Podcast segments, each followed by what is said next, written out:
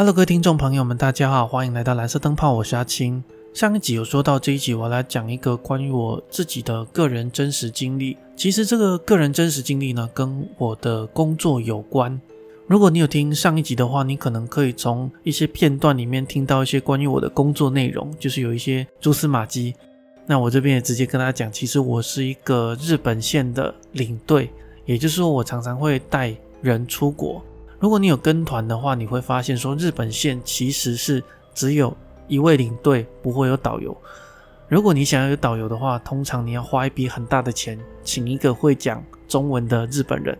对我们来说，那成本比较不合啦。总而言之，就是一个人兼两份工作。那这件事呢，是发生在那时候我还很菜的时候，就是带团不满一年，有一些路线还不是很熟啊，有一些饭店还是。就是去住也没有一两次之类的。那那一次呢，我是接到公司派给我的团去九州，哎，北九州的家族旅游五天的行程。那我看一下行程，哎，我都有跑过，还可以。住的饭店呢，也都有住过。哎，这次感觉跑团应该很很轻松吧？我是这样子想。所以呢，我就比较不用做准备。那我们是很顺利的跑完四天的行程了。跑到第四天的时候，大家都比较累。那一天呢，我们是住在大分县海边的一间温泉饭店。那一间温泉饭店呢，有一点历史，就是比较老的饭店。不过它的把费很好吃，有牛肉，有螃蟹，有生鱼片，有握寿司，反正就是一般的日本饭店的把费。那像我们这些导游都会有一些习惯，比如说我们都会打电话。跟旅馆确认我们当天的饭店的房号，这样子你一到饭店，哎，直接拿了房卡就可以发给大家了。那时候我打给饭店的时候，饭店是跟我讲说，不好意思，导游先生，我们旅客的房间都已经准备好了，但是少了一间，所以那一间房间呢就分配给导游，但是房号还不确定，因为现在是旅游旺季，我们也是尽量瞧房间。我说好吧，那我到了。饭店再跟他们瞧，我们六点多左右就到饭店了。那时候我就直接去柜台跟那柜台的小姐拿房卡，然后我就发给我的客人，宣布一些比较重要的事情，比如说今天晚餐几点吃，在哪里吃啊？温泉在哪里啊？馆内有什么设施啊？然后明天几点吃早餐？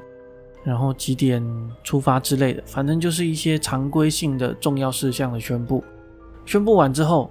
都瞧好之后，六点十五分，我们六点半就要吃饭了，所以我赶快把他们诶送上去放行李，我自己也要赶快去跟柜台敲房间。那他们上去之后，我就到了柜台，柜台是一个蛮漂亮的小姐，我就跟她讲说，那个我需要拿我的房卡。那时候小姐是一脸很抱歉的跟我讲说，不好意思，导游先生，我们今天饭店客满了，所以可不可以安排您去住外面的饭店？我自己是觉得很麻烦，因为像我们这种导游都会比较希望可以跟客人住在一起，这样子呢，有什么紧急状况或者是什么需要帮忙的地方，我们都可以在第一现场帮我们的客人处理。而且私心觉得说，因为其实我们这种导游六点就要起床了，有些客人可能很早就会有一些问题需要麻烦到导游，所以我们都大约六点就起床。那如果我去住外面的饭店，势必我要更早。这样子对我来讲也会比较累，又到第四天了，我就很厌世，所以我就跟那个小姐说：“不好意思，可不可以再挤一间房间给我？我什么房间都可以接受。”其实我到现在还是很后悔讲了这句话，因为我知道说像这样子的饭店一定都会有一些房间没有放出来给一般的客人用。这些房间呢，可能比如说连蓬头出问题啊，厕所出问题啊，电灯出问题啊，反正都是一些比较小的问题啦。所以我那时候也是比较懒惰的心态，跟那个小姐说，请她再挤一间房间给我。那个小姐是很惊恐的跟我讲说：“导游，你确定吗？你确定吗？你确定吗？”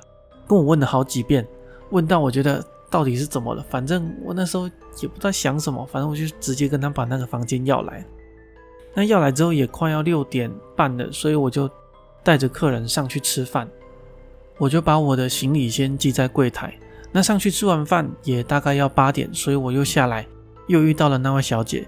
那那位小姐是又跟我讲了说，导游，如果你有发生什么事情需要协助的话，我们这边都可以帮忙。”我听到这句话，我就觉得好像有点怪怪的。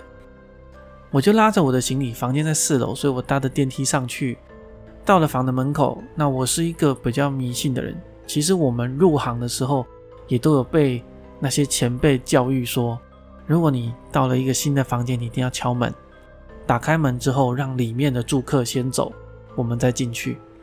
那我这边说的住客，大家就自行去理解。那我敲完门之后说打扰了，我就打开门了。一打开我就傻眼了，那间房间非常的大。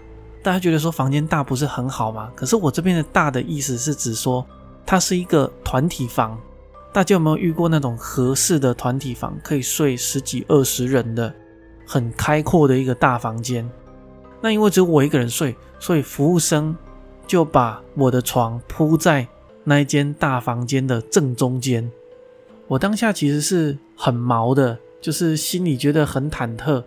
这么大一间房间，就只有我一个人住啊，床又只有一张，就放在正中间，所以我就赶快开灯。那好死不死，开完灯之后发现有一个灯泡还不亮，所以就是房间黑黑暗暗的，然后中间一张床，四周什么都没有。我想说，那也没有办法，因为现在也八点多了，你要临时请小姐。再换一间房间给你，根本就是麻烦人家，这样子我觉得不太好意思，所以就将就一个晚上嘛，也没什么。当时候我是这样子想的，那也想说，那出去泡个温泉、洗个澡，转换一下心情好了嘛。所以我就要找浴衣，那浴衣呢，通常都在衣柜里面。我就寻一下，发现哎，没有衣柜，但是呢，这间房间除了入口之外，还有一个门。那一个门呢，就是刚好在不亮的那盏灯的旁边。我想说，那那一个门后面应该就是衣柜了吧？我就把那个门打开，发现说里面是一个杂物间。但是我瞄了一下，头皮就开始发麻了。我在里面看到的是两三尊的日本娃娃，其中一尊呢是放在门口的，就刚好又跟我对到眼了。我想说这也太阴森了吧！我就马上把门关起来，然后打给柜台。接到我电话的又是那位小姐。那那位小姐是跟我讲说，导游不好意思，因为这间房间平常是不拿出来使用的，里面通常都是堆杂物。那那那些日本娃娃呢，本来是堆在外面的，但是因为导游今天说你要用，所以我们就把它收到了仓库里面。我想说啊，好吧，那。可不可以来帮我把那个灯换一下？那小姐是跟我说好，那就我就麻烦饭店人员又帮我把灯换的，终于会亮了。所以呢，那时候我就又挪了一下我床的位置，我把它挪到另外一个墙角，就是不会正眼对到那个门的角度。然后我也不想找浴衣了，我就直接穿着便服，拿着钥匙直接去大浴场了。回来之后，我心里还是毛毛的，所以我就。把房间里面唯一一张桌子挪过来，放到我的旁边，刚好把我夹住，这样子感觉就比较有安全感一点。至少我制造了一个小小的空间。那也到了要睡觉的时候，所以我就把我的玉手拿出来放在我的床边，我就睡了。那我神经是还蛮大条的了，我这还睡得着。到了半夜呢，就是大约两点多的时候，我就听到一些噼啪声，很像是重物。放到木梁上面的声音，那时候我也没多想，我也没有睁开眼睛，我我就是想说赶快睡吧，赶快睡吧。第二天早上呢，我是非常没有精神的，因为也睡不太好，反正就退房了。然后我也顺利的回到台湾。那回到台湾之后，其实我们的工作并不是就结束了，我们还要去公司报账。所以第二天呢，我到了公司去教我的团。刚好我就遇到了一个很老的前辈，也是跟我比较要好的一个前辈，我就跟他讲了这件事情，跟他讲说啊，那个前辈，我今住到一个超大的房间，超级阴森的。前辈就问我说，那你是去哪里？怎么会遇到这种房间呢？我跟他讲，我去九州，他当场脸色就崩下来了，他就问我说，你是不是住在某某某饭店？这边某某某我就不讲出来是哪间饭店，毕竟人家是要做生意嘛。我心里就很惊恐，因为他说的是就是我住的那间饭店。然后我就问他前辈，你知道什么东西吗？前辈就问我你是不是住在某某某号房？其实是四个数字啦，啊，在四楼，所以开头就是四四叉叉叉，又刚好又中了，就是我住的那间房间的房号。那时候前辈就很语重心长的跟我讲，那个我们这种导游啊，都有很大的几率会遇到这种事情，那你遇到了就释怀它就好了，记得去拜拜一下。我听到这句话，我当场就崩溃了，因为我知道这一定有什么事情，所以我就继续追问，我就抱着一个不作死就不会死的心态嘛。那那前辈就跟我讲说。其实你住的那一间房间曾经出过人命，经过是这样子的。当时候呢，也是一个台湾的导游带团去九州玩，那刚好也是旅游旺季，他们到了饭店了之后也是没有房间，所以那间房间呢原本是给司机住。隔天呢要出发的时候，那个导游就发现说：“哎，司机没有来。”车子没有来，那也没有办法出发，赶快就去房间找司机啊！结果敲完门之后，才发现说，那个司机就直接在那间房间上吊自杀了。讲到这里，我头皮又开始发麻了。那我有继续问说为什么？那前辈是跟我讲说，因为那个司机当时候在日本欠了很多债，那他听到说有一些债主要去那个饭店堵他。那他也喝了一点酒，一时想不开就上吊自尽了。那时候我就想到一件事情，我在住那间饭店时候，大约半夜两三点，我提到就是我听到一些噼啪声。那那个噼啪声呢，其实很像是那种绳子吊在木梁，然后吊一个重物在摇晃的声音，就会传出那种啪啪啪的声音。我当场就真的是非常的毛啊！还好，就是我那时候是闭着眼睛的，不然我很可能会看到一个人吊在木梁上。也还好，我有挪床的位置，因为我床就刚好在那个木梁的下面。当天我马上就去庙里收金拜拜了。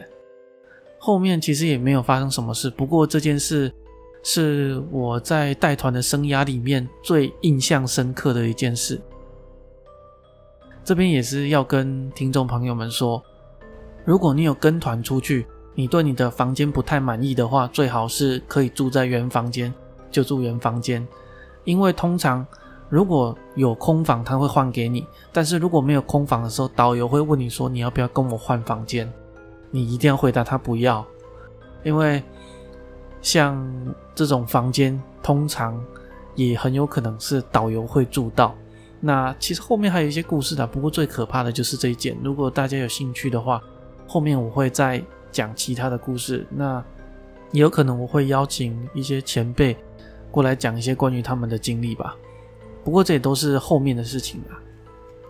下一集呢，我想要来讲一些黑暗历史。哎，我们这种导游的职业病啊，比较喜欢讲历史。那今天的故事就说到这里吧，我们下一集见。